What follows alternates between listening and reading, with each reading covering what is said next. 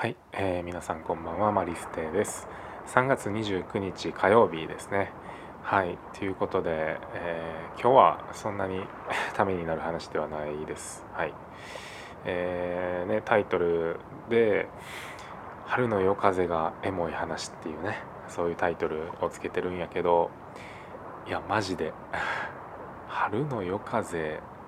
ていうかまあ空気感空気ってなんであんなにこうエモいエモいなんかエモーショナルってこうなんやろ。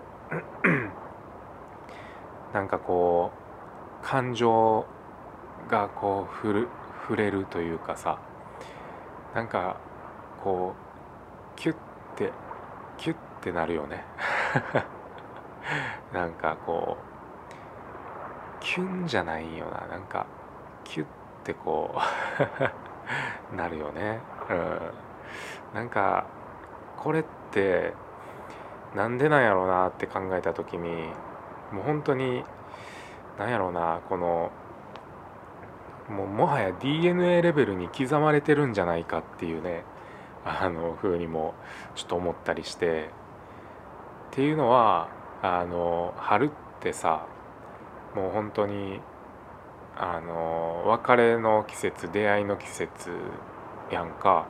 まあ、それはさあの日本だけなのかな？海外もなのかな？あんまり知らんねんけどそのさ学校教育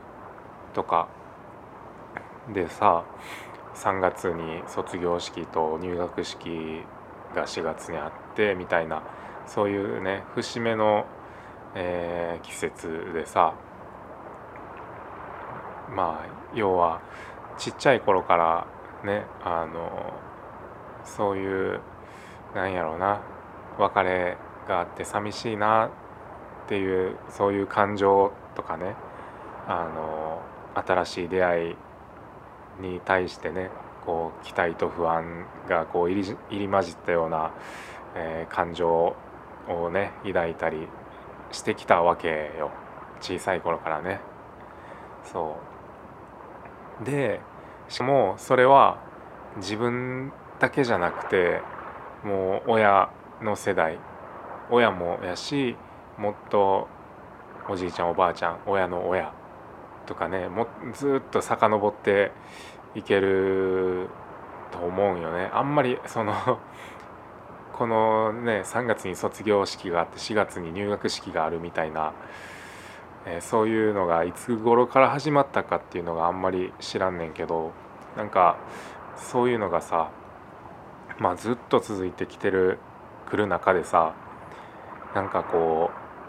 うもはやそのね世代がこう紡がれていくって言ったらいいのかな。紡がれていく？まあ、世代がねこう変わっていく中であのどんどんねそのこの季節はそういう感情が引き起こされるっていうねあの経験値っていうのがどんどんこう蓄積されてきてるわけやん。そのずっとね何代も何代にもわたって。そうなるといや本当にもはや DNA レベルにも刻まり刻み込まれてるんじゃないかっていうねなんかそんなことをふと思ったんよね。うん、まあっていうのもさっきねあのちょっとコンビニに行こうと思って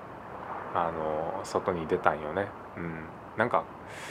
久しぶりに夜外に出たかな。うん何時ぐらいやったかな7時半とかそれぐらいに、えー、まあ外出て車で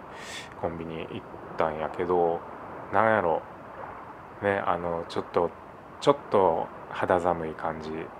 ちょっと冷たい空気。まあでもそんなね厚手のコートとか上着がいるほどでもなくて、うん、ちょっとした羽織物を羽織ってね、うん、外に出て。まあ耐えれなくもないみたいなそんな空気を感じて感じながらねあの車を走らせて、まあ、窓もちょっと開けながらねなんかこう空気を感じながらえー、走らせてあの途中途中というかずっとね虫の声が聞こえててね走ってる時なんやろ。なんかその感じがうんエモいなって思って。なんかキュッてね心がなったよね、うん、そっからねなんかこう今日はこの話にしようかなって思ったんやけど、うん、なんかこの季節って、うん、一番かどうか分からんけどやっぱ好きな季節やね、うん、俺は結構夏も好きやから、うん、難しいところなんやけど、うん、このねあの春の夜っていうのも嫌いじゃないね、うん、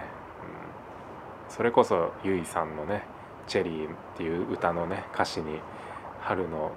夜風に春の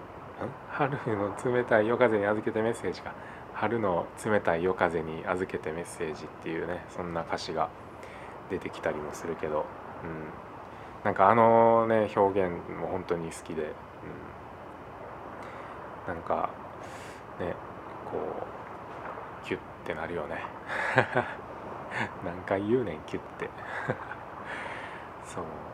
でねなんかそんなこと思ってたらさやっぱりこう最近、えー、俺がねあの注目してるというか何て言ったんやろ。まあ NFT メタバースとかっていうそういう分野のことにちょっと思考がねあの移っていってまあメタバースっていうってまあ仮想空間みたいな感じやんか今のところ。なんかそれもねもしかして今後ねこう技術的なねこう進歩がすごい進んだらねそのメタバースの中に、えー、入ってる時もそういうなんやろちょっとひんやりとした夜風みたいなものが感じれるようになるんかなとかちょっとねあの思ったりしてうん。でもさなんかこう映画とかでこうねあの近未来のことを描いてる映画みたいなんてよくあってさそれこそあんなメタバースみたいな仮想空間みたいなものもさあのずっと描かれてきてるわけやんか。そう。それってさなんかこうほんまにうん実現するんじゃないかなってちょっと思うよね。そのどんどん本当技術の進歩をしていったらうんそう。でメタバースでね最初に思い浮かぶ思い浮かんだのが「レディープレイヤー1」やったっけ？が思い浮かんで、うん、あれはもう本当にねあの知覚というかその殴られたら痛いしみたいななんかそんな感じやったよね確か。なんかスーツを着るんよね、うん、特殊なスーツを着て、えー、そのゴーグルみたいなのをして、えー、仮想空間に、えー、行くと。でその仮想空間でねこう触られたりしたらそのスーツがあのその触ってる感触みたいなのをえー、実際の肉体に伝えて、えー、みたいなねそういう技術やったんやけどなんかそれって結構実現できそうなねあのもう域まで達してるんじゃないかなとか思ってそうってなってくるとそのねちょっとひんやりしたあの風の空気の感じとかも再現できんちゃうかなとかちょっと思ったりしてね。うん。そうだからレディープレイヤー1は結構ありえるんじゃないかなって思ってるよね、うん、あの世界は。まあマトリックスとかってなってくるとちょっとね飛躍してるかなって思うんやけどなんかあれは完全に体にさプラグを刺してみたいな感じやんか。埋め込んだプラグみたいな。そこまではちょっとさすがにねまだまだまだまだっていうかどうなるか分からへんけど。ねあの現実的ではないかなとは思うんやけどうん、レディープレイヤー1の世界観は結構ありえるんじゃないかなって思ってる今日この頃です。はい。まあそんな感じで、えー、今日はこの辺にしようかなと思います、えー、最後まで聞いてくれてありがとうございました。いい夢見てください。おやすみなさい。バイバーイ。